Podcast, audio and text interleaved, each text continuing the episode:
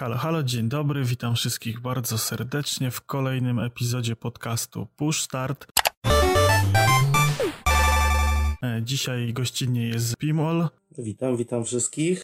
Witam ciebie, Badario. Tak, no i Pimol jest graczem ze stajni Xboxa, mało u nas zielonych, więc myślę, że, że rozmowa będzie dość ciekawa. No i z tego, co widziałem na Twitterze, to grywasz też w planszówki. To znaczy planszówki to jest dużo powiedziane, bardziej gry towarzyskie. Bo to są głównie karcianki jak Dixit, jak yy, Imago. To są bardziej takie gry towarzyskie niż same planszówki, ale planszówki również się zdarzają. No, ale da się to podciągnąć pod planszówki, też, też grywam Dixita, też jest całkiem fajny, więc tak. No to o czym dzisiaj będziemy gadali? No dzisiejszym tematem będą nadzieje na dwa tysiące dwudziesty, czyli to, co ma się wydarzyć w tym roku, premiery, myślę premiery sprzętowe, premiery growe, wszystko to, co ma się wydarzyć. Dokładnie, zapowiada się dość interesująco ten rok, ale tak e, może na początek przelecimy sobie pokrótce po kilku ciekawych newsach, bo trochę się wydarzyło na początku roku. E, no i może zaczniemy sobie od takiej największej i najgłośniejszej obsuwy dwa tysiące dwudziestego roku, czyli przesunięcia e, Cyberpunka dwa tysiące siedemdziesiąt siedem na siedemnastego września. Mhm, jest to, no jest to myślę rzecz, której raczej można było się spodziewać po C D Projekt. Natomiast ja nie jestem zaskoczony, że tak powiem. Chociaż trochę szkoda, bo troszeczkę nahypowany jestem na tą grę. Natomiast no zobaczymy, może dopracują w ten sposób całą, całą oprawę, całą rozgrywkę. No ja właśnie liczę, że to się tak zbiegnie trochę z tą listopadową chyba premierą PlayStation pięć i, i mam nadzieję, że dość szybko gra się pojawi też na, na konsolach nowej generacji. No, choć nie ukrywam, że myślę, że moim docelowym sprzętem będzie P C, jeżeli chodzi o Cyberpunka. No i tutaj decyzja jak najbardziej słuszna i dobrze zrobili i też tak przeczuwałem, że, że to się tak skończy. Nie wiem w sumie dlaczego, znaczy w sumie to rozumiem, marketingowo to dobrze zagrało, na, na sprzedawali tych preorderów i kolekcjonerek i zwykłych wersji, cyfrowo też się sporo tego sprzedało. No a teraz takim dobrym, bezpiecznym ruchem jest przesunięcie gry na, na, na kolejne półrocze i, i dopracowanie właściwie tego wszystkiego tak już na spokojnie, chociaż podobno, że, że, że będzie crunch, więc może nie na spokojnie, może tam się coś źle dzieje. To ma, mam trochę takie właśnie mieszane uczucia, czy wszystko jest w porządku, czy może jednak nie jest w porządku. Znaczy ja mam wrażenie, że to jest raczej rzecz, żeby dopracować te wszystkie szczegóły, niekoniecznie crunch, bo nie wiem, nie, nie interesowałem się tak naprawdę tym, czy tam jest taki duży crunch.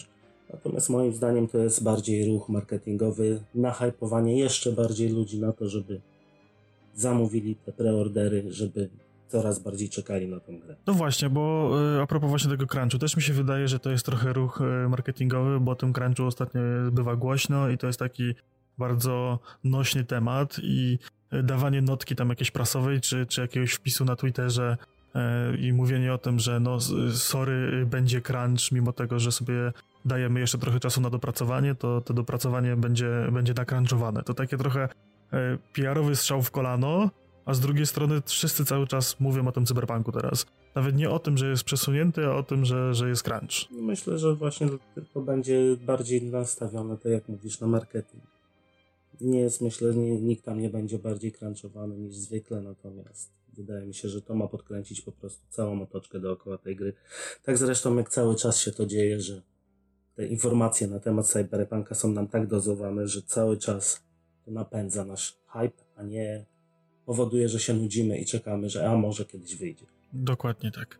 No to przejdźmy może dalej, bo też taka ciekawostka. Coraz więcej się mówi o tym, że studia first party Sony będą niebawem wydawać gry na, na P C. Najbliższą taką grą ma być Horizon Zero Dawn. Już jest prawie pewny, prawie potwierdzony. Już są takie dość mocne, intensywne plotki tam chyba od szefa e, studia tego Gorilla e, Games, że, że właśnie Horizon Zero Dawn trafi na pecety i podobno gdzieś tam zakulisowo mówi się o tym, że e, to nie jest jedyna gra, która była ekskluzywna dla, dla Sony, e, która wyjdzie w najbliższym roku na, na komputery osobiste. Na pewno można zauważyć to w wypowiedziach, czy na Twitterze właśnie, czy w ogóle w sieci, że Sony raczej zaczyna dążyć do tego, żeby wejść jednak z ekskluzywami na P C, bo tego rynku nigdy nie zawładnęli. Nigdy go nie spróbowali tak naprawdę i myślę, że to jest po prostu bardziej dążenie do tego, żeby troszeczkę się jeszcze podładować pieniężnie, gotówką, żeby po prostu gdzieś jeszcze wyciągnąć te pieniążki. Poza tym druga sprawa, że Microsoft robi to od dłuższego czasu, więc oni też tracą ten rynek w ten sposób. Widzisz, tylko tu jest tak, tu jest taki trochę ruch ze strony Sony dość niejasny, bo jednocześnie oni bardzo mocno idą w to, żeby były ekskluzywne gry dla, na konsolę, żeby konsola się sprzedawała właściwie grami, tak? Tym, że cały czas coś wychodzi, że cały czas fani PlayStation mają co ogrywać i te premiery są tak kalkulowane, że ledwo co zdążyłeś ograć już jeden tytuł, ledwo co ci się zdążył znudzić jeden tytuł, a już wychodzi ci kolejny ekskluzyw od Sony. I teraz wypuszczanie jednocześnie tych gier na peceta, to nie wiem, czy większość graczy takich multiplatformowych, tak jak ja, czy myślę wielu tutaj z naszych słuchaczy, będzie chciało posiadać konsolę Sony, skoro te gry będą na peceta. I tak mam mocnego peceta i tak mogę zagrać w te gry na pececie. I ja osobiście szczerze, no, tak na przykład w przypadku Death Stranding stwierdziłem, że skoro ta gra za pół roku wyjdzie na peceta, to nie mam ciśnienia, żeby ją teraz kupować na, na P S cztery i ogrywać na P S cztery. Na spokojnie sobie poczekam, niech tam połatają, jeżeli coś nie działa, niech naprawią, niech wyjdą jakieś D L C i sobie zagram w edycję gry roku ze wszystkimi patchami, jak już wyjdzie na pececie. I właśnie, właśnie zastanawiam się właśnie to, to, to ten ruch Sony, czy to jest dla nich dobre, czy może to się wiąże też z tym, że jednak będą odsuwać o kilka lat, tak jak w przypadku właśnie Horizon Zero Dawna, czy o, kilka, o kilkanaście lat Heavy Raina, że kto miał już zagrać na, na tym PlayStation, to już zagrał, a teraz ci tacy hardkorowi gracze pecetowi, którzy oni to nigdy pada nie nietkną, niech sobie teraz tą grę odda- zagrają, niech ona się sprzeda jeszcze raz. Myślę właśnie, że oni będą bardziej do tego dążyć, że te premiery będą opóźnione, może nie o lata, ale podejrzewam, że to będzie kilka miesięcy na pewno. Natomiast tak, moim zdaniem, że klienci, którzy mają zakupić na konsolę, to są ludzie, którzy są tej konsoli tak naprawdę oddani. To są ludzie, którzy siedzą przy konsoli, co prawda, yy, jeżeli mają P C, tak jak ty, to też ich trochę rozumiem. Natomiast yy, wtedy kupisz tą grę na P C. Nie kupisz jej na konsolę, ale kupisz ją na P C. Natomiast yy, tak czy siak ją kupisz. Więc oni i tak na tym zyskują. Co prawda nie wszyscy, no tak, no, ale widzisz, nie wszyscy... Nie, nie kupisz konsoli wtedy, tak? Konsolę i tak kupisz. Powiem ci szczerze, ja byłem bardzo długi czas właśnie... na pececie i tylko byłem właśnie zagorzałym pecetowcem bardzo, bardzo długo, aż do momentu, aż zacząłem po prostu naprawiać konsolę i zaczęły mi się przewijać je przez ręce.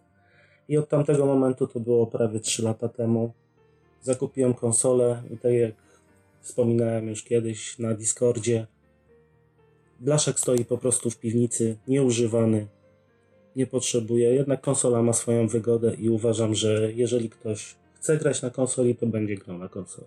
Niezależnie, czy te gry będą na, na P C, czy nie. No być może coś w tym jest. Dobrze, no to w takim razie z ciekawostek jeszcze o Sony.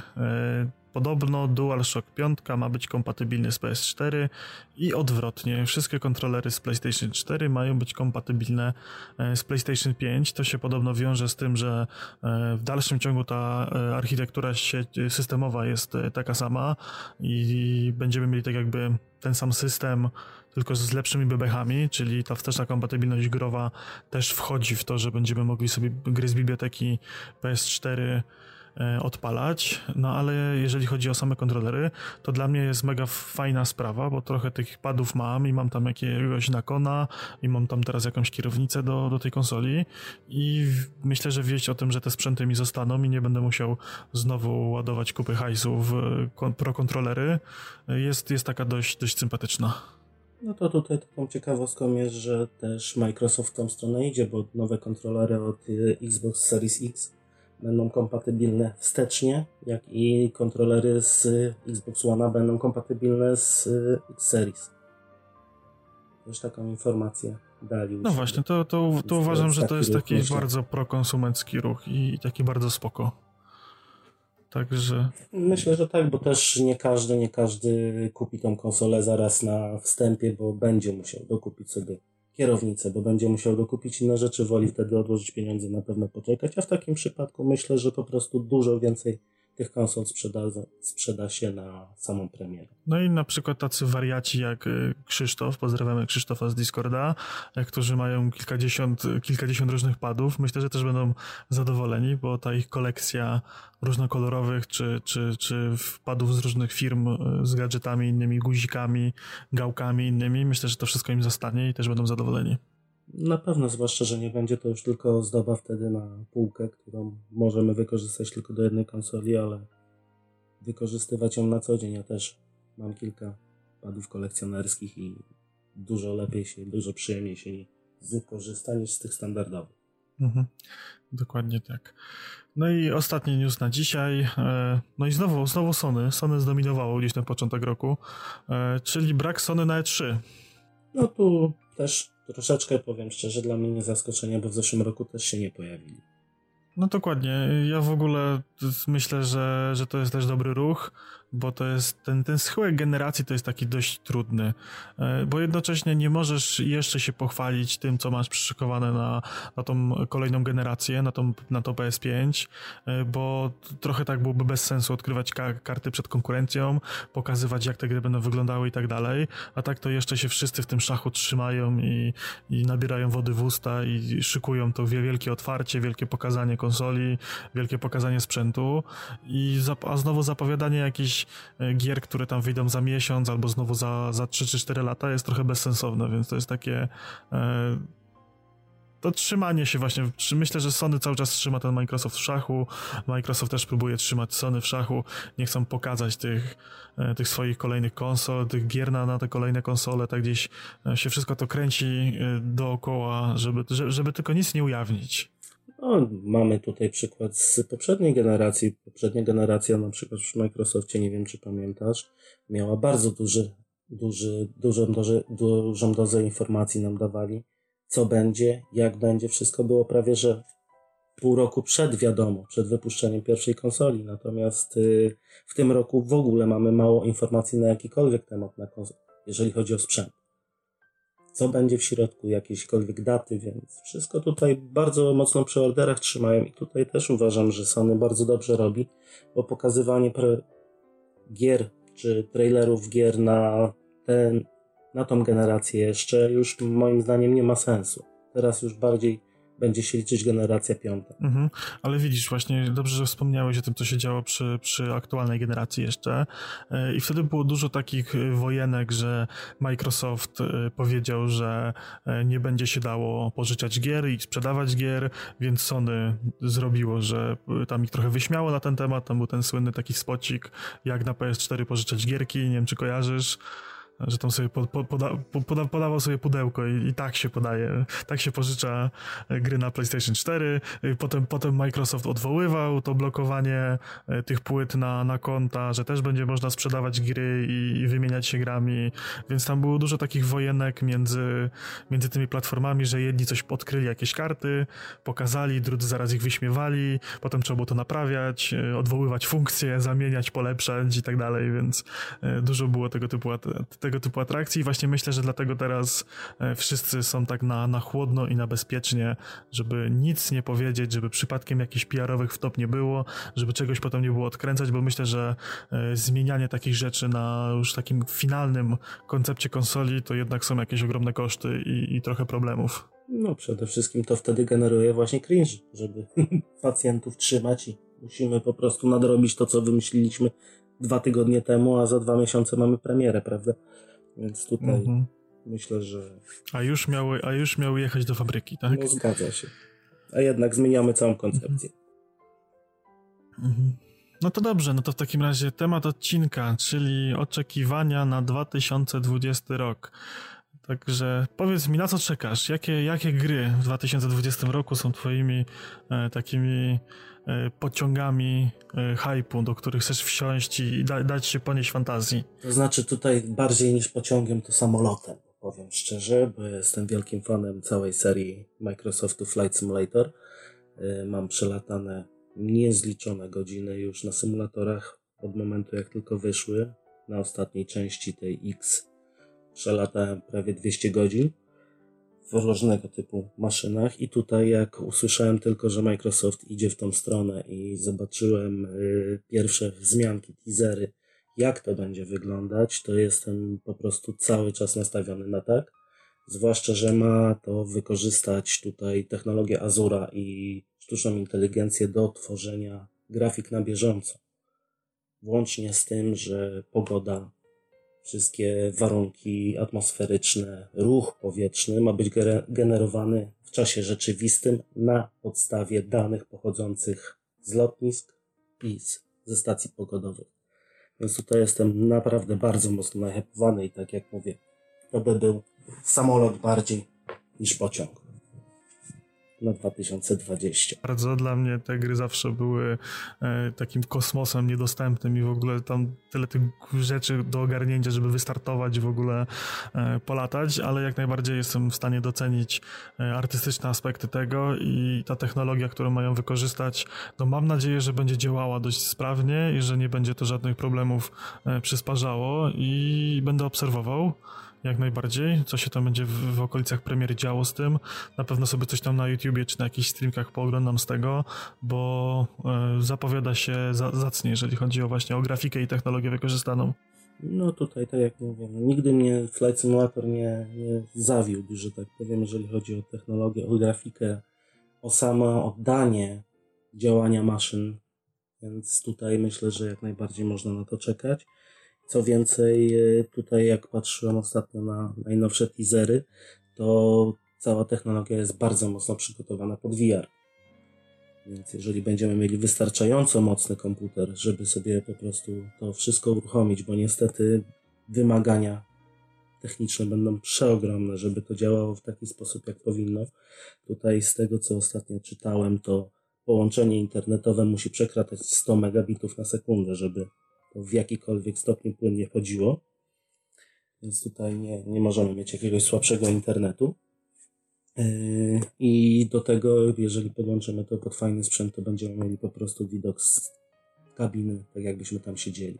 No to bardzo, bardzo ciekawe to wszystko jest, bardzo ciekawie się to zapowiada, no i fajnie, że wspomniałeś o tym V R-ze, bo V R to jest taka technologia, która myślałem na początku, jak się pojawiło to PlayStation V R, jak te pierwsze gogle jakieś tam z Oculusa wychodziły, że to będzie coś jak, jak Kinect, jak PlayStation Move, że to zdechnie szybciej niż na to jakieś gry wyjdą i, i nie będzie to nic ciekawego, a tu jednak z każdym rokiem ta technologia coraz bardziej się rozwija i mimo tego, że w dalszym ciągu tak trochę podchodzę do niej jak, jak pies do jeża, taki za bardzo nie jestem pewny jeszcze tego, za bardzo nie chcę jeszcze inwestować kasy w to, to coraz bardziej jestem zainteresowany tą technologią, coraz bardziej to śledzę i myślę, że w niedalekiej przyszłości gdzieś na moim celowniku będą jakieś gogle V R, a wiąże się to z tym, że grą, na którą właściwie czekam, mimo tego, że pewnie w dwa tysiące dwudziestym roku w nią nie zagram, jest Half-Life Alyx. Alyx? Alyx, tak. Czyli tak jakby gra w uniwersum Half-Life, Half-Life'a, która będzie na V R. I to jest o tyle, to jest o tyle ciekawe, że y, tak naprawdę mam wrażenie, że trochę Valve bada sobie rynek. Ba, bada sobie ten rynek y, okularowy, ten rynek V R-owy i chcą sprawdzić, czy taka duża, hardkorowa produkcja y, z całym systemem, bo tam podobno ma być bardzo realistyczne strzelanie, przeładowywanie, y, zagadki logiczne i jakieś tego typu inne rzeczy, y, czy to wszystko zażre na V R-ze i mam wrażenie, że y, jak Valve się za to zabrało i zrobi to solidnie, to to zażre i myślę, że rok dwa tysiące dwudziesty pierwszy już może być taki przełomowy, jeśli chodzi o V R, że, że ta gra może być takim przełomem, takim skokiem, jeżeli chodzi o świadomość graczy co do V R-a, że nie są tylko głupie gierki ze Steama albo jakieś samograje od PlayStation, takie bardziej dema technologiczne, tylko że jednak coś tam fajnego można zagrać tak bardziej konkretnie, bardziej jakąś taką konkretną przygodę w tym świecie V R-owym przeżyć. I, no i te gogle będą taniały, no, myślę, że, że to jest kolejny krok i już niedługo pod każdym domem, pod każdą strzechą będzie wirtualna rzeczywistość. Miejmy nadzieję, że doczekamy takich czasów, chociaż patrząc na to, jak się zabierają za Half-Life'a trzy, o którym słyszymy od x lat. To my miejmy nadzieję, że im się uda to. To wiesz, to jest żart, oni tego nie ja robią. Wiem, ja nie wiem, robią, jak najbardziej, przecież sobie zdaję z tego sprawę, natomiast się śmieję oczywiście. Yy, a powiem szczerze, że jeżeli chodzi w ogóle o technologię V R, no to tutaj yy, jedyne, tak jak mówisz, żeby się spotkać, to jakby najba- jak najbardziej by było właśnie zobaczyć taką dużą produkcję na V R-a, bo jedyną taką produkcją, którą ostatnio oglądałem, to był Fallout cztery w wersji V R, więc tutaj byłoby po prostu na co popatrzeć. Te wszystkie gry, które nie były przygotowane bezpośrednio pod V R, no to one rządzą się jakimiś uproszczeniami, tak? Gdzie ten Skyrim czy Fallout cztery, no to jednak to się fajnie gra, czy tak jak No Man's Sky, to się fajnie gra, ale to nie jest takie moim zdaniem pełne doświadczenie V R-owe, jak być powinno. Nawet ten Resident Evil siedem, którego tam trochę ogrywałem na, na PlayStation V R-ze, no był fajny i był klimatyczny, to jednak wydaje mi się, że on też nie był skrojony. Dopiero te, te takie gierki mniejsze, no mniejsze, te gierki od Sony, tam było to z tym napadem, kurczę, nie pamiętam jak się nazywa, że tam się jakiś napad rozgrywało, tam najpierw była... Kojarzę grę, bo nawet grałem u kolegi, ale no właśnie, szczerze, właśnie. Że też nie powiem jak się nazywa. I, I tam ona była strasznie... Ale tam faktycznie to było czuć. Tak, i to była gra skrojona właśnie bezpośrednio pod V R i w to się całkiem sympatycznie grało, ale ta historia była za płytka, to było za krótkie i to było takie właśnie też na zasadzie, że a, mamy te gogle, no to wydajemy jakąś gierkę i niech się ludzie cieszą, ale to nie było takie...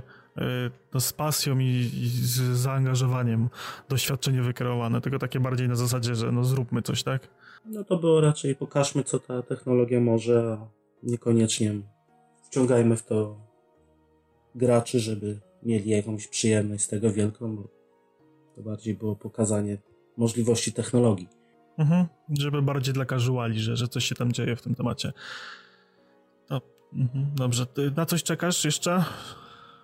No z tutaj z takich gier, które jeszcze bardzo mocno czekam, no to jako fan Falloutów wszelkich od samego początku, no to oczywiście Wasteland trzy. Jakby nie było najle- najlepszy Fallout po dwójce. Wasteland dwa i trzy to są dwie gry, które po prostu myślę tutaj godnie zastępują tego Fallouta. Zwłaszcza, że tutaj studio, które się tym zajmuje, bardzo mocno stawia na to, żeby gra była niepowtarzalna. Nie wiem, czy wiesz o tym, że w Wasteland dwa nie było możliwości dwa razy zakończyć tak samo gry. Tak, mhm. Słyszałem, że, że, znaczy, że chyba w ogóle nie, to było, tyle było wydarzeń losowych, jakichś takich rzeczy, które zależały od tego wirtualnego rzutu kostką, że nie dało rady doprowadzić dwa razy do takiego samego zakończenia, tak. Każde, każda decyzja, każda rozmowa prowadziła po prostu do innych konsensusów i powiem szczerze, że kiedyś próbowałem powtórzyć dwa razy tą samą rozmowę w ten sam sposób, uzyskując zupełnie inny efekt. Mhm.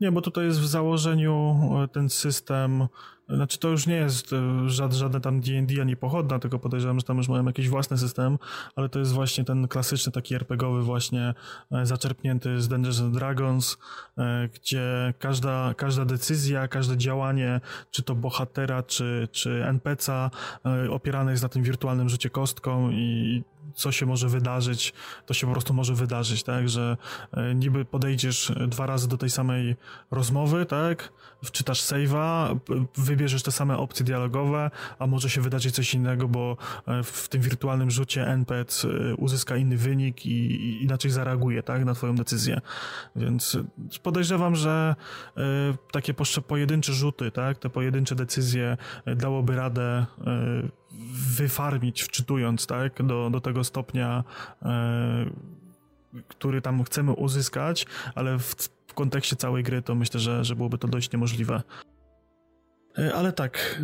No to było, było nawet yy, w teaserze była informacja o tym, że nie da się tej gry zakończyć dwa razy tak samo. Natomiast tutaj w Wasteland trzy, co mnie bardzo interesuje i ciekawi, to jest rozwiązanie, które wprowadzają na kooperację. Będzie możliwość kooperacji do sześciu graczy. Naraz. I to jest mega super informacja, bo ja się bardzo świetnie bawiłem grając w Divinity Original Sin dwa w koopie i uważam, że tego typu właśnie er pe gie, w których mamy jakąś tam drużynę, to jest mega świetna zabawa, jeżeli każdy z bohaterów tej drużyny jest sterowany przez kogoś innego i każdy tam ktoś podejmuje decyzję, rozbija sobie tą postać po swojemu i to jest mega super sprawa. Też tak właśnie myślę i dlatego tak bardzo czekam na tę grę. Poza tym jestem ciekaw rozwiązania zimowego i pojazdów, których brakowało troszkę w dwójce. Mm-hmm, no to są takie też y, ciekawostki, na, na które ja też czekam, zobaczyć jak to wyjdzie. No scenerie zimowe, no to y, no tutaj myślę, że, że, że będzie spoko, a no, do tych pojazdów tak trochę jestem sceptycznie nastawiony, czy to będzie miało sens, no chyba, że to będzie na zasadzie jakiejś szybkiej podróży, bo nie wyobrażam sobie czyli ani jazdy w rzucie izometrycznym, ani przeklikiwania tej jazdy y, tak, tak po prostu po lokacjach. Bardziej bym widział to ewentualnie jako jakiś element walki i element po prostu szybkiego transportu między lokacjami. Myślę, że tak, że dokładnie. Jeżeli chodzi o element walki, to jest właśnie bardzo fajnie pokazane na prezentacji Z trzy, jak można wykorzystać właśnie pojazdy, będą służyć nam po prostu jako tarcze. Tak normalnie. Mhm. No właśnie też, też tak, też, też widziałem, też właśnie mi się tak skojarzyło, że tak to właśnie wyglądało. Teraz, a co ty czekasz? Ja czekam jeszcze na Witchfire od naszego wspaniałego guru polskiego game devu, pana Adriana Chmielarza. I no jest, kurczę, no ja o ile samego Adriana Chmielarza, to może jakimś takim wielkim szacunkiem personalnym za to, co wygaduje i wyczynia w social mediach nie darzę i uważam, że jest trochę oderwany od rzeczywistości i, i w ogóle ma jakieś takie swoje urojenia chyba, to jak najbardziej jego gamingowy dorobek jako dewelopera szanuję i, i kurczę, lubię te jego gry, one mają zawsze jakiś swój unikalny klimat, zawsze mają jakieś um, fajne bariery wizualne, jakieś takie... On się stara do każdej swojej gry wrzucić jakąś taką fajną mechanikę, czy jakiś fajny, co, coś co fajnie wygląda, jakąś taką, żeby ta, każda jego gra ma jakąś taką duszę tego, tego Adriana Chmielarza i ten zaginięcie Ethana Cartera bardzo mi się podobało i tutaj widzę, że, że to jest takie połączenie właśnie trochę tego Ethana Cartera i trochę Painkillera. Tak po tych trailerach, że, że, to, że, że to może fajnie wyglądać, że takie, y, taka strzelanka z taką fajną grafiką i jakimiś elementami przygodowymi, y, to, to może być coś super. No to powiem ci, że mnie zaskoczyłeś, bo ja o tej grze nawet nie słyszałem. Powiedz mi, ona będzie na wszystkie, na wszystkie platformy, czy tylko na P S K? Wiesz co, myślę, że tutaj kwestia, kwestii P S ki nie jestem pewny, ale z tego co się orientuję na pewno będzie to P C i, i chyba Xbox, bo ja nie wiem czy on tam nie ma jakiejś umowy podpisanej z Microsoftem, może teraz zmyślam, że, że ona była pokazana chyba w jakimś takim, na jakiejś konferencji Microsoftu, w jakimś takiej nie, nie, nie, przewice, nie, nie, nie wiem, ale... powiem szczerze, nie, nie słyszałem w ogóle o grze na razie, nie zainteresowałem się. Ale, ale właśnie, właśnie, właśnie mogę zmyślać i ona może być tylko na peceta, ale wydaje mi się, że gdzieś się przewinęła w Microsoftie na którymś evencie. Ale to, to jest, bo właśnie tak gdzieś kojarzę z jakichś targów, że, że pierwsze co, co słyszałem o tym Witchfire to gdzieś tam na jakichś targach, na jakiejś konferencji było i tak mi się kojarzy Microsoft, ale może to być moje błędne skojarzenie, na pewno na pewno będzie to, to gra pecetowa, a czy kons- na konsolę jakieś wyjdzie, to, to już z głowy nie daje. Hmm. No to poczekamy, zobaczymy. No to następną pozycją myślę będzie tutaj u mnie yy, pozycja Ubisoftu po premierze yy, Assassin's Creed cztery Black Flag. Yy, tutaj wszyscy byli za, zachwyceni wręcz samą mechaniką prowadzenia statków, bitew morskich i Ubisoft wypuści, prawdopodobnie w tym roku, jeszcze nie jest potwierdzone, grę Skull and Bones. I myślę, że patrząc na gameplay z E trzy, to tutaj mamy naprawdę przekopiowane jeden do jeden całe Całe, yy, cały system walki z yy, Black Flaga, który był moim zdaniem również genialny. Tylko, tylko ta gra ma być multi, z tego co kojarzę, tak? Z tego co mi się wydaje również, ma być właśnie multi. Przede wszystkim. I to by było, to by było spełnienie moich mokrych snów o pirackim MMORPG-u z pływaniem statkami. To po prostu byłoby coś, co... Jeżeli byłoby tam duży, tętniący życiem świat i, i sporo tych graczy, nie tak jak w tym Xboxowym Sea of Thieves, tylko żeby tam trochę było więcej tych, tych, tych ludzi na mapie, to taka rozgrywka właśnie z, Assassin, z Assassin's Creed Black Flag i, i multik do tego, to po prostu byłbym w niebo wzięty, bo ja strasznie lubię takie klimaty piracko-karaibskie i to byłoby coś, coś niesamowitego moim zdaniem. To zapowiada się bardzo fajnie, wygląda to bardzo fajnie, przynajmniej na gameplayach. Natomiast uważam, że będzie dużo bardziej grywalne niż Sea of Thieves, w którym jest po prostu za dużo realizmu, że tak powiem, wprowadzonego, jeżeli chodzi o same techniki. Przeładowanie samej, samej armaty zajmuje trzy kwadranse, tak naprawdę w cudzysłowie. Mi się wydaje, że Sea of Thieves to jest bardziej gra zrobiona pod takie heheszkowe streamerskie grupy, żeby tam z czterema kolegami streamerami zrobić sobie live'ik i tam sobie właśnie pograć na tym akordeonie, pożygać na siebie, załadować armatę i, i zrobić questa i, i tak właściwie tam się jakoś tak... Tam jest dużo takiego y, generatora memów w tej grze właściwie, a, a samego takiego... fajnego gameplayu to ja nie widzę. Trochę pograłem i myślałem, że się tym zajawię jakoś bardziej, ale na dłuższą metę to jest bardzo nudne i powtarzalne moim zdaniem. A tutaj w tej grze właśnie widzę, kurczę, jakiś taki potencjał, że, że może to fajnie zażreć. No jeżeli nie zwalą kodu sieciowego i nie będzie to bardzo wyizolowane, wyinstancjonowane, tylko to będzie coś większego, no to, to kurczę, no to byłoby naprawdę coś fajnego. No ja jestem, jestem cały czas ciekaw i zobaczymy, co z tego wyjdzie, ale powiem szczerze, że patrząc na gameplay jestem wręcz zachwycony. Dobrze, no to co, przechodzimy, przechodzimy chyba dalej i, i przejdziemy sobie do The Last of Us Part dwa. No kurczę, no czekam, nie jakoś tak bardzo, żebym był jakoś tak mega bardzo nahypowany, jakoś tak bardzo nie mógł się doczekać i brał tą grę na premierę, ale to samo miałem w zeszłym roku z, z Metro Exodus, że, że tak, no była tam na mojej liście gier obserwowanych i w momencie, kiedy, się, kiedy wyszła, no to rzuciłem się do, do sklepu, i żeby ograć od razu już. I myślę, że, że The Last of Us Part dwa też może spotkać taki los. Chociaż właściwie zastanawiałbym się, czy by na przykład nie poczekać na, na PlayStation pięć i zobaczyć, jak ta gra może wyglądać faktycznie w pełnej krasie i okazałości. No bo to już premiera będzie tak blisko premiery P S pięć, że wydaje mi się raczej pewne, że, że no będzie wyglądała dobrze, ale lepiej na nowszej generacji. To jest normalne. No i to i ciekawi mnie dalej ta historia. Ten świat był bardzo fajnie wykreowany. Bardzo dobrze się bawiłem. Ja jeszcze grałem na PlayStation trzy w to pierwsze The Last of Us. Potem sobie gdzieś zaraz dorwałem remaster na, na P S cztery, jak tylko P S cztery zakupiłem i ogrywałem sobie jeszcze raz. No i ta gra jest dość przyjemna, dość fajna. Jest tam dużo potencjału i aż dziwi mnie, że Sony tak długo czekało na, na drugą część. No tutaj niewiele mogę powiedzieć na ten temat, bo na konsoli P S raczej nie ogrywałem nic poza jakimiś tam V R-ami u kolegi, natomiast myślę, że tak czytając opinię, będzie to sympatyczna pozycja, chociaż nie znam poprzednika, natomiast myślę, że warto tutaj poczekać i zobaczyć tak naprawdę, co pokażą nowe, nowe generacje niż... Znaczy tak, no to, te wszystkie gry first party od Sony są takie dość solidne i bezpieczne i mają tam jakieś te utarte schematy i to, to, to, tak, tak naprawdę jakby tak y, odciąć sobie fanboystwo i tak spojrzeć obiektywnie, no to one są trochę robione na jedno kopyto, bo jest tam konkretna liczba znajdzie, konkretna liczba y, questów pobocznych, y, konkretnie poprowadzona główna fabuła i tak dalej, no ale te gry są wszystkie przyjemne, poprawne, dobrze zrobione, w to się przyjemnie gra i, i tak siadasz i to jest taka bezpieczna rozgrywka, tak jak filmy Marvela, tak, że siadasz, wiesz czego się spodziewasz, dobrze się bawisz, jest fajnie i czekasz na następny film, nie? No, chyba, że tak. No to tak jak mówię, no, tutaj nie chcę się wypowiadać za wiele, bo nie, nie znam tego. No chyba, że Sony co, no chyba, że Sony coś zaskoczy i pewnego dnia y, przyjdzie i zrobi jakąś rewolucję w grach. No, no jestem ciekaw.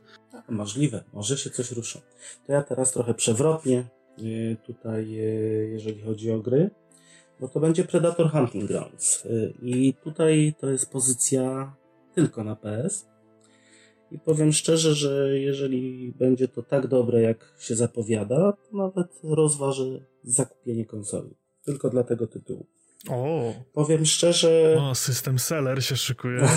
Dokładnie. Tutaj po, po obejrzeniu materiałów Z trzy na temat Predatora uważam, że jest to godny następca A V P, czyli Alien vs Predator, jako jedyny, który tutaj nadaje się do tego miana, moim zdaniem, po tym, co prezentowali wszyscy po drodze. I tutaj myślę, że, że ta gra może być takim dla mnie po prostu punktem do, może nie zmiany platformy, ale powiększenia swojego. Swojej kolekcji. Tak, Swojej no to tutaj ja znowu... Ja tutaj znowu za wiele nie powiem, bo Predatory, Alieny i Alieny versus Predatory to jest mi rzecz obca. A, obca, tak, tak, to, to dokładnie. Dokładnie zamierzona gra słów, która wyszła przypadkiem i teraz się zjarnąłem, więc będzie śmiesznie, haha. Nie ma jak powiedzieć, żarnie się zorientować, jeśli go powiedziało. No, także ja zupełnie tutaj w te tematy nie jestem. Gdzieś tam obejrzałem może ze dwa filmy, jakiś jeden stary i jeden nowszy. I jakoś tak, to nie moje klimaty, a z gier to grałem w takiego bardzo, bardzo starego w późnych latach dziewięćdziesiątych jakiegoś Alien versus Predatora za dzieciaka i pamiętam, że bardzo mi się podobało, że Predator miał tą kamerę noktowizyjną i, i można było w nocy skakać z drzew na, na Marinesów i, i tyle. I, gr, i grałem właśnie jakieś, w jakieś demo, to jakieś demo to kurczę było, no to było jakieś demo z jakiejś płytki, z jakiejś gazety. No i to właśnie było ostatnie Alien versus Predator, które było dobre. A, no, no to, no to także no, to, to jestem na bieżąco w takim razie z serią, tak? Jak najbardziej. Tutaj poza filmami myślę, że jak najbardziej jesteś na bieżąco. Może jeszcze z takich pozycji związanych z Alienem, no to można by było Alien, izolację dodać, ale to trzeba takie klimaty robić. No właśnie, dobrze, no to ja sobie tak płynnie ponownie przejdę do Cyberpunka dwa tysiące siedemdziesiąt siedem. No tutaj myślę, że żadnego zaskoczenia nie było, że, że wszyscy czekają na tego Cyberpunka i no kurczę, no ja mam jakiś taki sentyment do, do, do, tych, do tego C D Projektu i, i lubię te ich produkcje i darzę ich tak ogromnym y, zaufaniem, że, że no ja zagram, wezmę na premierę, zagrałem we wszystkie Wiedźminy na premierę i nawet tego Gwinta dałem mu szansę i, i te wszystkie ich gry są, są spoko, tak? Są lepsze, gorsze, bardziej udane rzeczy w nich, ale... Taki pietyzm wkładają w te produkcje, tak się starają to wszystko dopracować i jeszcze ta świadomość, że to jest takie nasze, polskie, to po prostu buduje we mnie y, chęć y, do w, w wejścia w ten hype train i, i odjechania ku zachodzącemu słońcu, mimo tego, że, że już jest opóźniony ten pociąg, to jednak ja dalej na niego czekam. Ale to właśnie jest takie nasze polskie, ten opóźniony pociąg, który tak bardzo ładnie nam tutaj pasuje. Jak na stacji P K P musimy poczekać jeszcze pół godzinki dłużej na ten pociąg, ale może dotrzemy w końcu do celu. Ale tutaj tak jak, tak jak najbardziej, yy, najbardziej yy, nastawiony jestem na to, że będzie to dobre R P G. Że będzie to jednak ta... No, to system... Te, ten system książkowy, ta, ta podstawa jest tak solidna... Yy. Budżet, jaki to ma, jest tak solidny. Sam fakt, że wzięli tego Keanu do, do tej drugoplanowej roli, tak? Tej, tej głównej, drugiej roli, która tam jest w tym świecie. To, że, że tak jest ten marketing cały czas podtrzymywany i tak cały czas mówią o tym cyberpunku, żeby cały czas te piki w wyszukiwarkach nie spadały, żeby cały czas to gdzieś tam w trendach było, że, że to się myślę, że to się może, że, że, że to się nie może nie udać. Z takich ciekawostek i rzeczy, które mnie dość mocno intrygują, to jest ten tryb multi, który ma być osobną grą i teraz ostatnio wyszło, że, że to jest ta druga gra triple A, nad którą pracują, więc ciekawi mnie, czy to będzie coś w stylu The Division, Destiny, jakaś gra usługa w świecie cyberpunka, w której będziemy sobie tam robili jakieś rzeczy, to byłoby ciekawe, interesujące. Że pójdą w stronę G T A Online albo Red Dead Redemption Online. Będzie to po prostu symulator mhm. miasta, tylko w trochę, trochę dalekiej przyszłości. No fajnie by było, to, to, to by mogło być coś fajnego. To by też był taki jakiś bezpieczny, utarty ruch właśnie, czy, czy pójście właśnie w klimaty Rockstara, czy pójście właśnie w klimaty Dewizji, czy, czy, czy Destiny. To, to zobaczymy, jak to się rozwinie. Podobno, że prace są tak odległe, że na pewno to nie będzie dwa tysiące dwudziesty pierwszy rok, tylko dalej, więc myślę, że jeszcze jest na to czekać i, i zobaczymy, jak się sprzeda ten cyberpunk singlowy i zobaczymy, co się potem wydarzy. Zdążymy poznać całe Night City, wtedy nam wprowadzą po prostu zmiany, żebyśmy się mieli do czego przyzwyczaić. No to teraz tutaj kolejną pozycją by było ekskluzyw już bardziej na Xboxa i na P C, czyli Ori and the Will of Wisp. Ta gra jest również grą, na którą czekam ze względów graficznych. Po skończeniu Ori and, Ori and the Blind Forest po prostu jak zobaczyłem, bo to był de facto dzień, w którym skończyłem, Blind Forest był dniem, kiedy został zaprezentowany pierwszy trailer Will of Wisps. I myślałem, że to będzie dużo szybciej dostępne, natomiast yy, be- musieliśmy trochę poczekać, bo to niemal trzy lata od premiery pierwszego trailera. Natomiast uważam, że grafiki malowane ręcznie, bo to wszystko, co tam jest prezentowane, to jest yy, rysunek ręczny, będzie po prostu warte tego, chociaż obawiam się wprowadzenia tak wielu mechanik gry tutaj. Bo z tego, co widzieliśmy już na wielu gameplayach, będzie wprowadzone bardzo dużo zmian, jeżeli chodzi o dostępną grę, jeżeli chodzi o mechaniki. I się troszeczkę mhm. tego obawiam. Znaczy, wiesz co, no w tyle, co ja sobie tam kiedyś dawno temu na pececie próbowałem ograć tego pierwszego Oriego, bo teraz mam go na, na, na backlogu, na, na Switchu, stwierdziłem, że w teraz skończę tą grę i zabiorę się za, za, za kolejną od razu, bo graficznie bardzo mi urzekła. To jest to mimo wszystko bardzo wymagająca gra platformowa i tam jest dużo takich mechanik i dużo jest tej, z tej takiej podgatunku Metroidvanii, że, że gdzieś tam zdobywamy jakieś umiejętności, wracamy, jakieś przejścia nam się inne odblokowywują. Tam jest pierdyliard opcji na przejście każdego levela, jak się potem okazuje. Te późniejsze etapy są już tak rozbudowane i tam jest tyle opcji, tyle mamy jakichś umiejętności, że, że to jest naprawdę mega skomplikowane i myślę, że jeżeli nie przegną w takiej, do takiej granicy, że tego będzie tak dużo, że się gracz pogubi, to myślę, że będzie spoko, że, że to tylko na plus, te, te wszystkie ulepszenia, modyfikacje, umiejętności, że, że te kombinowanie tyle tych mechanik, które tam wsadzają, to, to jest tylko sam, samo mięsko właściwie tej gry. No. Poza tym, że jest ładna i ma piękną grafikę, to, to jeszcze tym gameplayem stoi mocno. No tu tak jak mówię, obawiam tylko się tego, żeby nie przesadzili, bo jednak tutaj przy pierwszej części faktycznie tych mechanik też było bardzo dużo i już było trudno to wszystko ogarnąć, natomiast zobaczymy z czasem, ale i tak jestem nastawiony na to, żeby to ograć w dzień premiery, zwłaszcza, że w Game Passie będzie to właśnie w dzień premiery dostępne dla wszystkich graczy. Więc. Mhm, także kto ma Game Passa, to, to grać, kto nie ma, to za cztery złote można kupić i na, na pececie chyba też będzie można ograć, z tego co ostatnio widziałem, że, że też w tym pecetowym Game Passie jest, także cztery złote za taką gierkę to, to żal nie wziąć. Dokładnie tak. No to u mnie jest na liście dalej Dying Light dwa i tutaj się już zaczynają gry, na które czekam, ale nie wiadomo, czy będą w tym roku. Takie są pogłoski, że to jest dwa tysiące dwudziesty rok, ale nie wiadomo kiedy, nie ma dokładnej daty premiery. Ja osobiście tak gdzieś wewnątrz siebie czuję, że to jednak będzie już nowa generacja, że to jednak będzie ten listopad, grudzień, że może to będzie startówka na, na Xboxa, ta gra. Że może, może grudzień, ten, ten okres świąteczny, bo na trailerach ta gra wygląda na tyle dobrze, że no tak jak w przypadku Cyberpunka, którego żeśmy już wspomnieli, oni pokazali bardzo fajny super gameplay tam ze dwa lata temu na targach, potem już był gorszy gameplay, a Dying Light nie pokazało tej gorszej wersji graficznej, więc zastanawiam się, czy, czy będą jeszcze się pchali w tą starą generację, czy już poczekają. No i przede wszystkim, no kurczę, no to jest bardzo fajna franczyza, to, to im tak fajnie wyewoluowało z tego Dead Island, ten system machania tymi brońmi i sięgania tych zombiaków i zrobienie potem, potem z tego mega super gierki z parkurem, z bieganiem po budynkach, po dachach.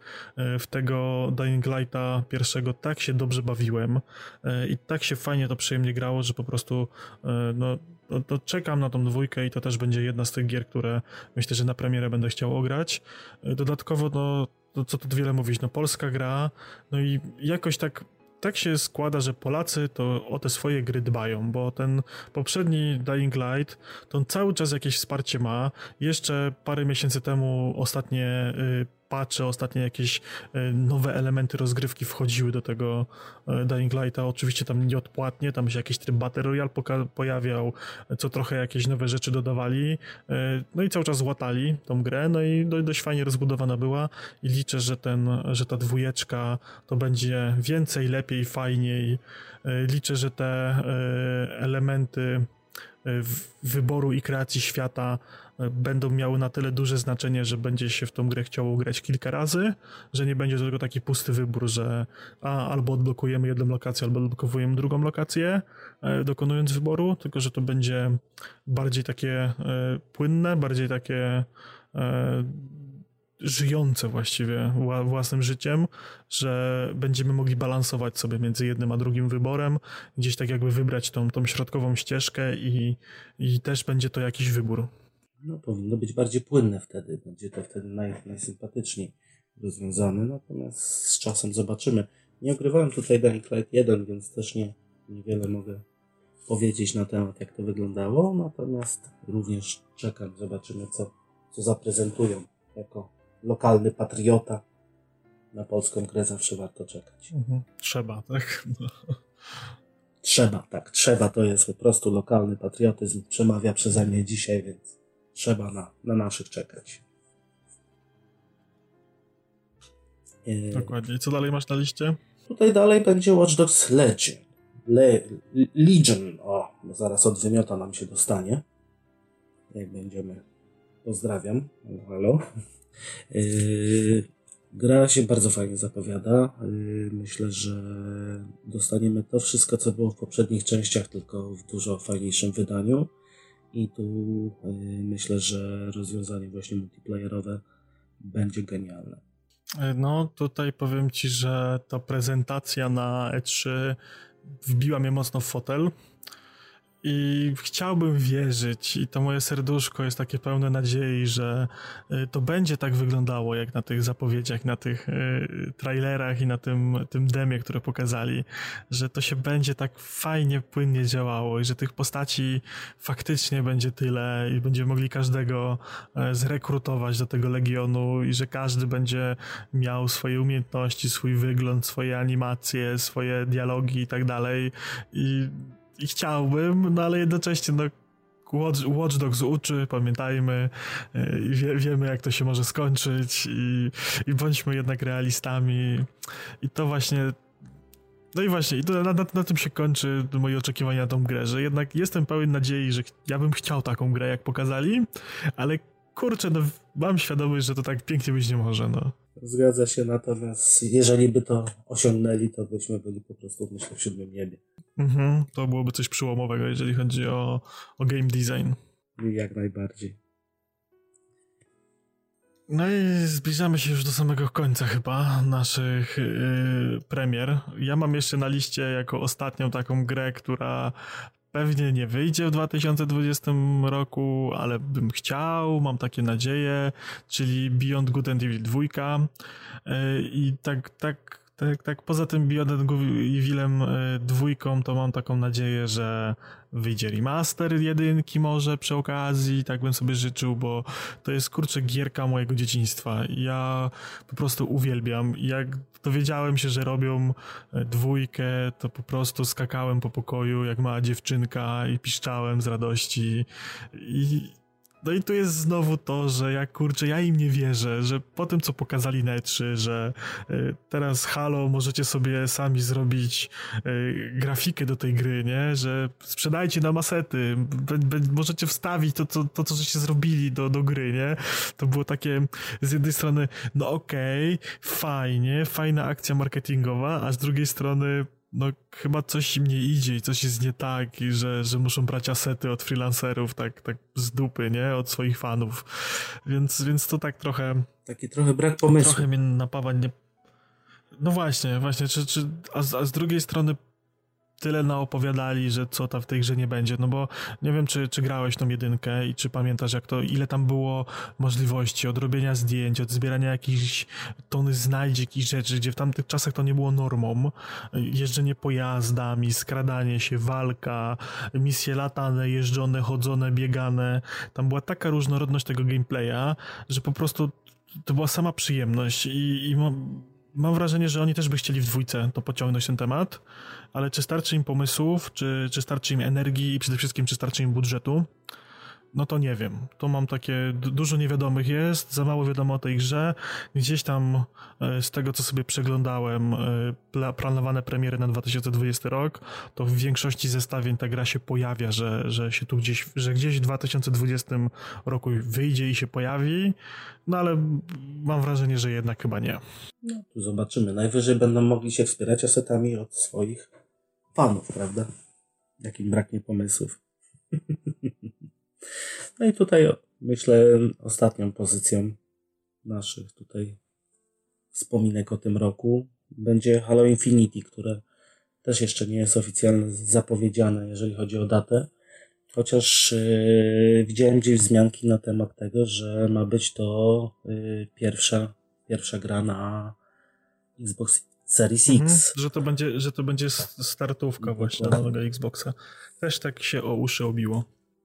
Chociaż powiem szczerze, seria Halo nigdy, nigdy do mnie nie przemówiła. Próbowałem kilka razy do niej podejść, no ale jeszcze, jeszcze, jeszcze do niej nie dorosłem. No ja, ja właśnie ja właśnie nadrabiam. Ja teraz przy okazji premiery Master Chief Collection na, na peceta nadrabiam i bawię się kurczę świetnie. Zacząłem sobie grać tak jakby chronologicznie, czasowo w uniwersum, czyli zacząłem od Halo Reach. Ale pamiętam, że dawno, dawno temu grałem w to Halo pierwsze na pececie u kolegi, a potem był to chyba pierwszy Xbox też u, u innego kolegi i kurczę, no te wszystkie gry z Halo, one mają świetnie wykreowany świat, mają świetny klimat, mają bardzo fajny ten gunplay, ale całość jest taka bardzo mega amerykańska, taka jesteśmy, a jesteśmy wielcy Marines, nie? Jedziemy z tematem i, i to ja trochę tego klimatu jako tako nie kupuję. Mimo tego, że fajnie się w to gra, to jednak nie jest to dla mnie takie wciągające i, i imersywne, tak? No, no może dlatego, że właśnie nie jestem amerykańskim targetem tej gry, no ale gra osiągnęła tak wielki sukces, jest na tyle kultowa, że uznałem ostatnio, że muszę to nadrobić i tak jak nadrobiłem Metal Gear w zeszłym roku, tak w tym roku mam zamiar odrobić Halo i kto wie, może Halo Infinite yy, zawitał mnie też z Xboxem. Zobaczymy. Jeszcze nie jestem przekonany, yy, czy jedna, czy dwie konsole się pojawią yy, z tej nowej generacji u mnie w domu. Zobaczymy, ale no, też pewnie P C będzie ta, ta gra na P C-ta, więc, więc myślę, że tutaj też, też jest dobrze. Microsoft na tyle roz, rozwija swoje tutaj usługi, że myślę, że większość gier, bo jeżeli wyjdzie na Xboxa, to również wyjdą na P C. Zresztą widzimy to obecnie, co się dzieje, więc tutaj myślę, że jak najbardziej. Natomiast może przyczyną tego, że nie, nie, nie wciągnęło mnie akurat w ten w to Halo, jest to, że zacząłem od chronologicznie, ale od momentu wydania, czyli od tej jedynki, jedynki, a w dzisiejszych czasach zaczęcie takiej trochę starszej gry nie zawsze, nie zawsze skutkuje wciągnięciem się w ten Mhm, to trzeba mieć dużo samozaparcia, żeby dać szansę takiej grze. Zgadza się. Więc myślę, że tutaj mhm. może kiedyś jeszcze podejmę się, ale nie w najbliższym czasie. Mhm. No i tak już tak totalnie na sam koniec, jeżeli chodzi o, o gry, to ja bym jeszcze czekał na coś od, od Nintendo. Tak, tylko tak od Nintendo Nintendo, nie od znowu jakiś port, nie znowu jakaś gra z innej platformy na Nintendo, tylko chciałbym jakąś Zeldę, chciałbym jakiegoś Mario, może niekoniecznie znowu jakiegoś remake'a, tylko właśnie kontynuację, Mario Odyssey dwa może, może data premiery tej Zeldy, kontynuacji Breath of the Wild, bo był teaserek, że, że robią dwójkę, że ta historia będzie miała ciąg dalszy i bym gdzieś w tym kierunku chciał, bo powiem szczerze, no Switch jest super i jest na niego masę gier, ale tak naprawdę poza Mario i Zeldą to większość gier to są albo remake'i, tak jak ten Link Awakening, albo jakieś takie przerzucanie gier z Wii U, które gdzieś tam się udały i były fajne. Albo I... Pokémony. Tak, no Pokémony, no Pokémony to Pokémony, to jest trochę nie moja bajka, ale y, jeżeli chodzi o cały Nintendo, to Pokémony są mi najmniej bliskie serduszku. Y, chociaż y, ten y, Pokémon y, Eevee i Pokémon Pikachu całkiem spoko, ale to tak nostalgicznie, bo ja jestem dziecko pierwszej generacji, y, wychowane na Tazosach y, właśnie z Pikachu, a potem już tego nie śledziłem i potem jakoś mi to już bliskie serduszku nie było i te inne stworki to jest nie moja bajka, chociaż sobie tak ostrzę ząbki na ten Sword and Shield, y, więc myślę, że sobie, że sobie dam, dam temu szansę, tak czysto, y, czysto z ciekawości. Ale właśnie chciałbym, żeby pokazali, co dalej z tymi grami. Gdzie będzie szedł ten Switch, gdzie będą szły te gry. Przeportowali już wszystko, co się dało z Wii U.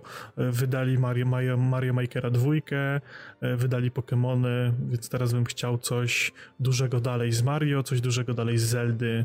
Myślę, że dwa tysiące dwudziesty rok to jest ten czas, nawet jeżeli nie na wydanie, to na zapowiedzenie tego na początek przyszłego roku, bo mam wrażenie, że powoli Switch może zacząć zdychać już. Ja wiem, że tam jest dużo gier japońskich, azjatyckich, ale to już jest totalnie w ogóle nie mój klimat. Ja się totalnie w ogóle w tym nie czuję i to musiałbym tutaj Jacka zaprosić z Jumpspam, żeby tutaj na ten temat zrobił wywód, dlaczego te gry są fajne. Może kiedyś się uda, a t, tak to, to z mojej strony byłoby... To będzie długi odcinek. Tak, tak, to, to byłby długi odcinek, dokładnie. Ja bym się prawie w ogóle nie odzywał, także, ale mam nadzieję, że dojdzie kiedyś taki odcinek do skutku. Jacku, jeżeli słuchasz, to y, wiesz, gdzie mnie szukać. A tutaj z tego, co zauważyłem na Switcha, to bardzo dużo portów właśnie powstaje, chociażby teraz zapowiedziany The Outer Worlds, który miał premierę w, tym, w zeszłym roku. Teraz też jest zapowiedziany na, w kwietniu na premierę właśnie na Switcha. To jest dla mnie bardzo ciekawe, że wszystko jest właśnie portowane na to. Nie wiesz, to jest, to jest super i to jest świetne, bo jeżeli ktoś dużo podróżuje komunikacją zbiorową, to, to jest mega fajnie, bo zabierasz sobie ulubioną gierkę na, na handhelda i, i naprawdę świetnie się w te gry gra i to działa super i, i naprawdę się przyjemnie gra. Na takim małym ekranie, jadąc w pociągu, w autobusie, w samolocie, to jest mega przyjemność. No niestety ja głównie się poruszam samochodem i u mnie granie mobilne na Switchu koń, kończy się w obrębie gdzieś tam domu, czy, czy jakiegoś tam podwórka na leżaczku, na w czasach czy coś w tym stylu. Ja szczerze nawet w doku nie gram. Ja ten dok teraz gdzieś w ogóle wypiąłem, schowałem do szuflady, bo, bo, bo nie grałem na nim. Ale te duże gry jednak wolę zagrać w trochę lepszej grafice stacjonarnie i niekoniecznie potrzebuję je zabierać gdzieś ze sobą. Te gry, które są tam gdzieś bezpośrednio w, od Nintendo są dla mnie wystarczające do, do ogrywania i dawania mi satysfakcji gdzieś tam przenośnej. Dlatego czekam na coś takiego dalej, żeby poszło. Żeby jakiś Donkey Kong właśnie, że jakiś Mario, jakaś Zelda dalej w tym kierunku to szło. No ich klasyki, prawda? To jak najbardziej. Dokładnie tak. Nie dziwota. Natomiast jeżeli mówimy już tutaj o handheldach i właśnie zabieraniu gier ze sobą, to może przejdźmy tak trochę płynniej bardziej do sprzętu i usług, jakie będą mhm. wprowadzane w tym roku. Mam nadzieję, że do Polski trafi w końcu Xcloud, który patrząc na to, jak działa i jak to wszystko wygląda, jest naprawdę świetnym rozwiązaniem w połączeniu z Game Passem. Czyli wszystkie, wszystkie swoje produkcje, wszystkie swoje gry możemy zabrać na komórkę ze sobą. Mhm, to jest, to jest fajna sprawa. Sony ma swój ten swój streaming na, na, na Vita, czy na teraz na urządzenie z Androidem i myślę, że Xbox też pójdzie w tym kierunku. No oni mają jeszcze tą swoją dużą infrastrukturę, tak? Więc, więc to może działać lepiej. No chociaż ja nie jestem targetem tego i u mnie to się spoko sprawdzało przez jakiś czas, gdzie sobie tam brałem Witę do, do sypialni i ogrywałem jeszcze dwa questy Wiedźmina trój, trójkę, czy, czy gdzieś tam sobie zrobiłem jeszcze jakieś zadanie poboczne w Falloutie cztery, czy gdzieś tam sobie pofarmiłem duszę w, w Dark Soulsach, tak, ale na dłuższą metę no jednak wolę telewizor, wolę, wolę dużą wygodną kanapę, tak, i duży ekran z padem, a niekoniecznie gdzieś tam zabierać to ze sobą. No ale myślę, że dla wielu ludzi będzie to, to coś wartego uwagi. Jest to, jest to na pewno jakaś forma substytutu właśnie dla Switcha. Mhm. Jeżeli ktoś kupuje Switcha, żeby grać w porty tylko właśnie gdzieś tam w terenie, to takie rozwiązanie. No tylko myślę, wiesz, kwestia jak się to będzie miało w komunikacji zbiorowej, powiedzmy na jakimś tam tranzycie międzykrajowym czy międzymiastowym nawet, gdzie trafisz w szare pole i tego internetu nie będzie, tak? Switch ma tą przewagę, że masz ten cartridge, masz tą grę ściągniętą na, bezpośrednio na kartę pamięci, tak? I grasz, a w momencie, kiedy to będzie jakiś streaming, to, to może być z tym różnie. Nawet powiem ci szczerze, może być z tym różnie w obrębie z jakichś zatłoczonych centrów miast, jazdy metrem czy tramwajem, więc ten internet... Ten, w metrze bym w ogóle zapomniał o tym. Ten internet mobilny nie jest na tyle stabilny jeszcze w Polsce, nawet w tych dużych miastach, żeby, żeby to śmigało zadowalająco. No może i masz rację. No zobaczymy, ale tak jak mówię, na razie w ogóle Microsoft nie, nie daje żadnych informacji, czy to wejdzie do naszego kraju, czy w ogóle wyjdzie poza Amerykę. I...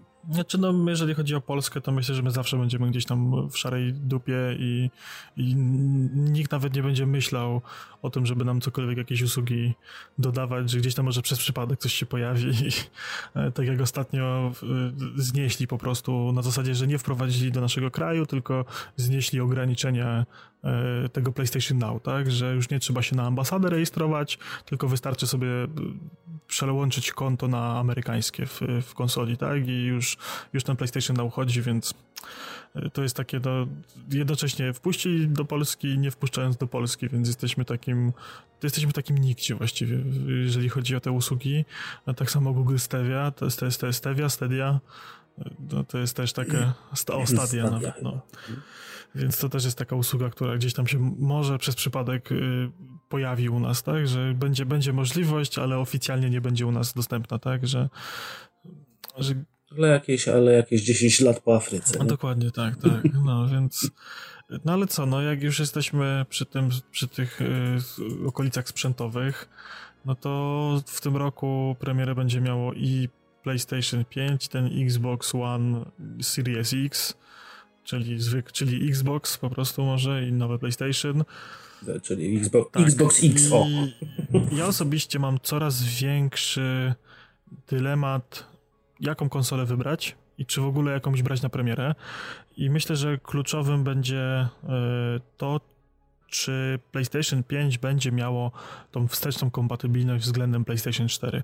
Już nawet nie chodzi mi o gry z PlayStation trzy, czy z PlayStation dwa i PlayStation jeden, a podobno mają działać, no ale ja nie mam żadnej kolekcji płytowej, więc tak trochę mi to lotto, no chyba, że nagle w sklepie pojawią się wszystkie te gry. To byłoby coś ciekawego, jakby można było sobie kupić grę z szaraka czy z P S dwa i po prostu ściągnąć i zagrać, to byłoby coś fajnego, ale kluczowym dla mnie będzie to, czy cała ta moja biblioteka gier na PlayStation cztery, którą już sobie tam zbudowałem, czy będę mógł te wszystkie gry zagrać, ściągnąć je i odpalić. Jeżeli tak, to będzie to wybór od razu na premierę, no jeżeli nie, no to pewnie poczekam, aż, wy, aż wyjdą jakieś gry, tak? Z tego, co mi się wydaje, z tego, co czytałem, to już e, Sony potwierdziło to, że będzie na pewno kompatybilna z czwórką, czy z resztą jeszcze nie, ale że z czwórką będą na pewno kompatybilni. Tak mi się wydaje, tak gdzieś mi, gdzieś mi padło po prostu na oko, jak czytałem ostatnie materiały. No właśnie, to, to mi też jakieś takie rzeczy padały, ale nigdy nie było żadnych konkretów, czy będzie to wymagało po prostu włożenia płyty i ta gra będzie działała, czy będziemy mogli ją ściągnąć z P S N a, więc wiesz, tu jest dużo takich jakichś niewiadomych, na jakiej zasadzie się to będzie odbywało. Mhm. Y- Gdzieś tam faktycznie był jakiś taki du- duży, anonimowy przeciek, że po prostu te konsole, to się, to się w każdej kolejnej plotce gdzieś tam potwierdza potem, tak? W jakimś dniu się te plotki, że to jest po prostu dalej ta sama architektura, po prostu wsadzili nowe bebechy, system jest ten sam, wszystko będzie działało tak, jak działało, tak? Dashboard dalej będzie ten sam niezmieniony, tylko jakieś nowe funkcje dostanie i tyle. Jeżeli tak będzie, no to super, biorę konsolę na premierę, będę zadowolony, usatysfakcjonowany, przede wszystkim wszystkie gry multi, tak? No, te wszystkie jakieś tam Overwatche, Rainbow Siege czy, czy inne gierki, które sobie tam gdzieś pogrywam, no to automatycznie progres będę mógł dalej ciągnąć, więc to jest dla mnie spoko. Za czym wyjdą ekskluzywy na P S pięć, nowe gierki z super grafiką i tak dalej, to dalej będę miał bibliotekę gier, w którą będę mógł grywać, więc to jest dla mnie spoko. No i zapowiedzieli ostatnio tak, że ten sprzęt będzie dalej kompatybilny, więc te wszystkie moje padziki, akcesoria będę mógł używać, to też jest dla mnie super, więc to jest taki yy, duży krok ku temu, żebym tą konsolę wziął na premierę. Jeżeli te rzeczy się nie sprawdzą, nie będą dostępne od razu na premierę, bo też może tak być, że oni je dopiero udostępnią za jakiś czas, no to wtedy się pewnie wstrzymam. Yy, no i jest ten Xbox na horyzoncie, który też wygląda ciekawie, no ale z nim mam ten problem, że te wszystkie gry i tak są na peceta. Dokładnie tak, natomiast... Więc tutaj, tutaj mam taki... No chyba, że ten Xbox będzie dużo mocniejszy od mojego peceta i upgrade mojego peceta nie będzie się kalkulował z kupieniem Xboxa, no to wtedy będę się skłaniał ku, ku Xboxowi na premierę. Ja tutaj pewnie wezmę jak, jak zwykle Xbox, natomiast na pewno nie na premierę, bo powiem szczerze, że jeżeli chodzi o doświadczenia właśnie z konsolami Microsoftu, jakie mam przez lata, to jest to, że na premierę są jednak troszeczkę niedopracowane, że jednak warto poczekać z pół roku, rok po premierze na tą konsolę właściwą, która jest troszeczkę bardziej dopracowana, troszeczkę wydajniejsza. Znaczy ja osobiście, ja osobiście liczę, że to już nie te czasy, że będą problemy z zasilaczem, z procesorem, z przegrzewaniem się. Myślę, że już w dzisiejszych czasach nie mogą sobie pozwolić na to. To jest jedna kwestia, a druga kwestia, myślę, że nawet jeżeli planują te wersje Pro, te wersje rozszerzone, to myślę, że będą one dostępne już od premiery, że po prostu będzie wersja tańsza dla ludzi, którym nie zależy na osiem K i sto dwadzieścia fps-ów, które tam gdzieś kiedyś były zapowiadane, a które nie będą osiągnięte nigdy, więc będzie można kupić słabszy sprzęt, a jak ktoś bardzo chce mieć te wodotryski, to sobie kupi po prostu mocniejszy sprzęt od razu. No chyba, że coś faktycznie wypuszczą od razu, ale tak jak mówię, no troszeczkę bym się wstrzymał, bo też yy, Xbox zapowiedział co prawda kompatybilność wszystkiego, łącznie ze sprzętem, z grami, ze wszystkim, natomiast nie będzie tych produkcji jeszcze na tyle dużo na nową generację, żeby akurat jeszcze inwestować od razu pieniądze, zwłaszcza, że mhm. ostatnią konsolę kupiłem półtora roku temu, więc... Myślę, że jeszcze nie jest na tyle stara, na tyle. To czy widzisz, właśnie z mojego doświadczenia też wynika, że ta poprzednia generacja, zarówno Switch, czy Xbox, czy PlayStation, opłacało się poczekać ten pierwszy rok, bo tych gier nie było za dużo, żeby ta biblioteka się zbudowała, żeby te gry staniały, zrobiła się ta kubka wstydu, po roku można było wjechać, kupić konsolę, kupić górę gier i mieć w co grać do kolejnych premier. Także tutaj... Tutaj jeżeli chodzi o, o te dwie duże konsole, to, to z mojej strony było to tyle. Zobaczymy, jak coś zapowiedzą, to, to myślę, że na pewno będziemy mieli o czym jeszcze dyskutować. No ale tu będziemy, myślę, bardziej, bardziej bliżej świątek, jak będzie data premiery mhm. tych urządzeń.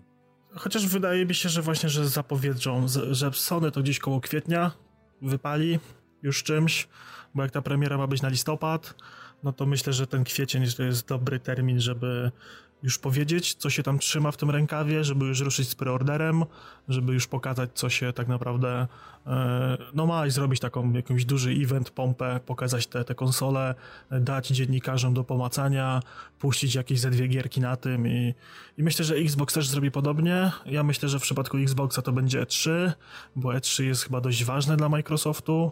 No tym bardziej, że to Stany, to jest u nich na terenie, więc oni się tam czują dobrze i muszą się tam pokazać chyba. Wydaje mi się, że tak, no na E trzy na pewno się pokażą, natomiast czy pokażą konkrety, czy nie zrobią tego wcześniej, to się okaże. Bo ja coś czuję, mhm. że właśnie... To o, myślę, że dużo, że dużo obie, zależy od Sony. Że obie właśnie, jeżeli Sony by wyskoczyło już w kwietniu, w maju, w tym terminie, to Microsoft nie będzie dłużny i też raczej da tą informację wcześniej. Ale też wiesz, z drugiej strony to jest jeszcze ten miesiąc, dwa na doszlifowanie detali i zagięcie Sony, tak? Jeżeli dalej chcą toczyć konsolowe wojny, to, to będą mieli ten czas, żeby się dozbroić ewentualnie, coś jeszcze zmienić w koncepcji. Chociaż powiem szczerze, że uważam, że oni bardziej już dążą do pokojowych rozwiązań, że może doczekamy w końcu jakiegoś czasu, kiedy będą crossplaye między Xboxem i PlayStation i raczej będą szli do tego, żeby... Nie no, no, no coraz więcej, coraz więcej tych crossplay jest, także tam chyba nawet ostatnio wyszedł z bety ten, ten crossplay yy, PlayStation i tam się jakieś gry pojawiły, które tam mają ten crossplay włączony. Także no zobaczymy, jak to wyjdzie. Yy, jeszcze jest taka ciekawostka w postaci Nintendo w dwa tysiące dwudziestym roku. Coraz częściej mówi się o tym, że będzie wersja Pro, która będzie miała większą baterię, większy y, procesor, lepszy i tak dalej i wszystko będzie super lepiej i będzie bardziej skierowana dla graczy w doku. Nawet gdzieś tam y, widziałem taką jakąś plotę, że to w ogóle będzie konsola stacjonarna. Tak jak ten Switch Lite był wersją tylko mobilną, to Switch Pro będzie wersją tylko stacjonarną i będzie wyciągała te, te Full H D sześćdziesiąt F P S-ów we wszystkich gierkach. A, a ten Lite będzie po prostu dla tych, którzy chcą, chcą grać przenośnie. Także to jest taka ciekaw, ciekawostka. Ja nie wiem, komu to potrzebne, bo myślę, że cała siła Switcha jest w tym, że on jest mobilny i osobiście uważam, że najfajniejsza jest ta wersja z odpinanymi joyconami, nawet nie po to, żeby ją wpiąć do doku i pograć na telewizorze, ale w każdej chwili mobilnie możesz sobie rozpiąć konsolę, postawić na stoliku, zagrać ze znajomym i, i jest fajna zabawa. Też mi się tak wydaje, że ta wersja podstawowa jest na, na, najsensowniejsza, bo postawienie Nintendo koło Xboxa i P S pięć myślę, że niekoniecznie będzie, będzie potrzebne, zwłaszcza, że poza właśnie jakimiś tam bardzo stricte grami pod Nintendo, czyli mamy Mario, mamy y, tutaj Donkey Konga i wszystkie Zeldy, to myślę, że nie, nie, niewiele po prostu nam to wnosi. Mhm, dokładnie. Natomiast tak. Ta przenośność, możliwość w ogóle podłączenia jednocześnie pod telewizor, czy na imprezie przychodzimy do kogoś na imprezę, przynosimy Switcha, pobawić się trochę, rozłączamy te joycony, gramy sobie na telewizorze, później jedziemy do domu po imprezie i kończymy sobie grę jeszcze w autobusie, no to jest jakaś, jakaś duża zaleta tego. Mhm, dokładnie tak, to jest, to jest zaleta spora, to jest bardzo fajna sprawa, także... Um... ale może jest jakieś grono odbiorców, którym zależy na trochę lepszej grafice w Zeldzie czy w Mario, no, no ludzie są różni, także no, pożyjemy, zobaczymy, co z tych plotek wyjdzie, czy coś faktycznie się takiego pojawi. Mamy w sumie początek roku, więc jeszcze dużo przed nami. Mhm. No, a jeżeli chodzi o dużo przed nami, no to jeszcze nam został do omówienia y, rynek P C M R-ów, czyli komputery osobiste w tej high-endowej, najwyższej klasie z kartami w cenie dwóch konsol i telewizora, a gdzie tam jeszcze reszta podzespołów. No albo i... małego mieszkania. Albo małego mieszkania, tak, albo, albo samochodu, takiego przyzwoitego z salonu, bo są takie wariaty za, z komputery za pięćdziesiąt tysięcy, tak, więc yy, a gdzie tam jeszcze monitor, klawiatura, myszka, to znaczy to są jeszcze kolejne wydatki. No ja w tym segmencie w ogóle nie siedzę, mimo tego, że tam gdzieś mocny komputer mam, to, to te cyferki mnie tak bardzo aż nie kręcą, nie muszę mieć cztery K, sto dwadzieścia F P S-ów i, i Bóg wie czego, żeby się dobrze bawić na pececie i mieć lepszą grafikę niż tą na konsoli, bo nie oszukujmy się, niektóre gry lubię zagrać w tej wersji ładniejszej, lepszej. No i myślę, że ten, ten, ten rok przede wszystkim będzie tym, szedł tym R T X-em, czyli tym, tymi kartami właśnie od Nvidia, które mają ten ray, ray tracing, czyli śledzenie promieni. Myślę, że coraz więcej gier będzie wspierało tą technologię, a końcówka roku myślę, że będzie zdecydowanie kluczowa z racji premier nowej, nowych konsol. No i tam się mówi, że no, konsole będą wspierały, będą miały układy wspierające ray tracing, więc no zobaczymy. Ja jestem ciekawy tej technologii, ona mi się bardzo podoba. Ostrzę sobie ząbki na kartę graficzną, która obsługuje, ale jednocześnie jeszcze nie widzę takiego sensu, bo tych gier, które natywnie wspierają bez modów, tą technologię jest jeszcze, jest jeszcze mało.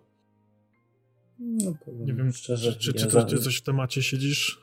To znaczy ja zakończyłem przygodę z plaszakiem jakieś trzy lata temu, więc tutaj nie za wiele siedzę w, w sprzęcie, który jest aktualnie prezentowany, natomiast tak od czasu do czasu gdzieś tam na YouTubie przeglądając sobie włączę clickbaita pod tytułem komputer stacjonarny za trzydzieści tysięcy. Jak widzę, co tam po prostu siedzi w środku, to aż oko bieleje.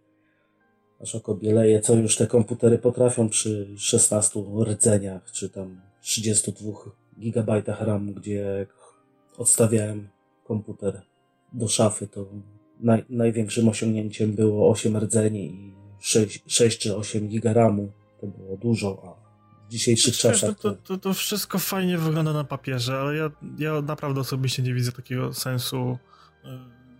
I nie mam takiego oparcia na te cyferki, na te benchmarki, żeby tam te topowe rzeczy mieć. Uważam trochę to za bzdurę, no ale ta sama technologia właśnie śledzenia promieni jest bardzo fajna.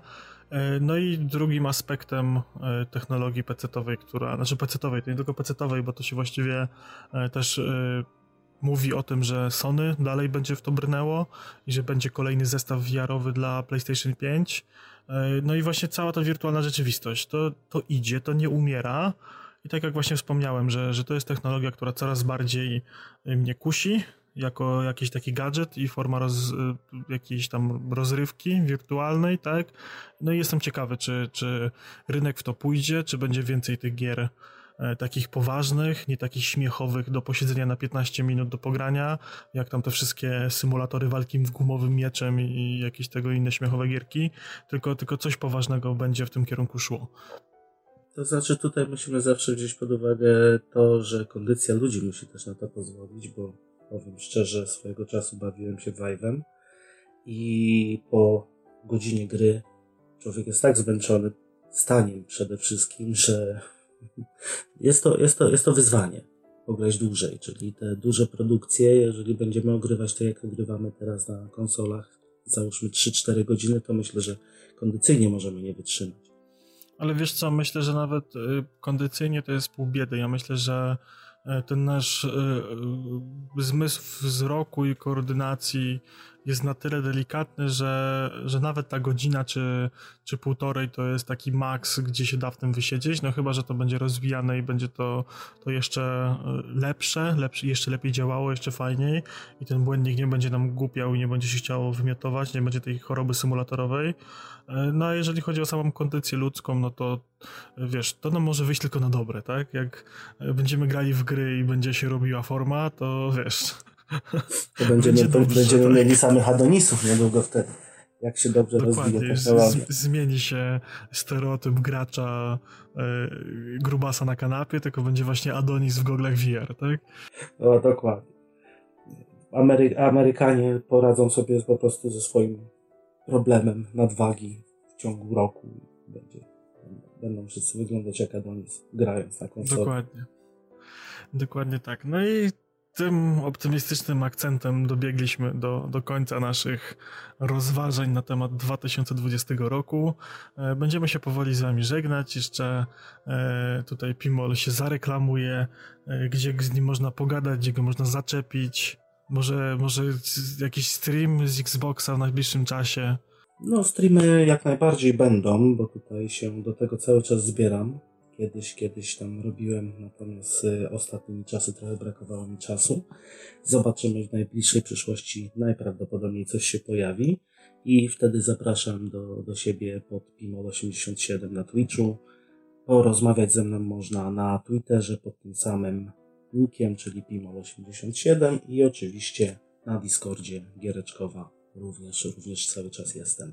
Dokładnie link do tej wspaniałej, cudownej, switaśnej społeczności podcastowej w opisie. Ja też tam cały czas jestem, przesiaduję. Można też tam ze mną porozmawiać z wieloma sympatycznymi, przemiłymi osobami. Tak życzliwej i tak miłej społeczności naprawdę ze świecą w internecie szukać. No i standardowo zapraszam na mojego Twitterka Badario przez dwa o na końcu. To tak jak mówię, wszystkie linki macie na pewno w opisie. No i chyba się żegnamy. No myślę, że tak. Do zobaczenia i trzymajcie się. Do usłyszenia. Pa, pa. Game over.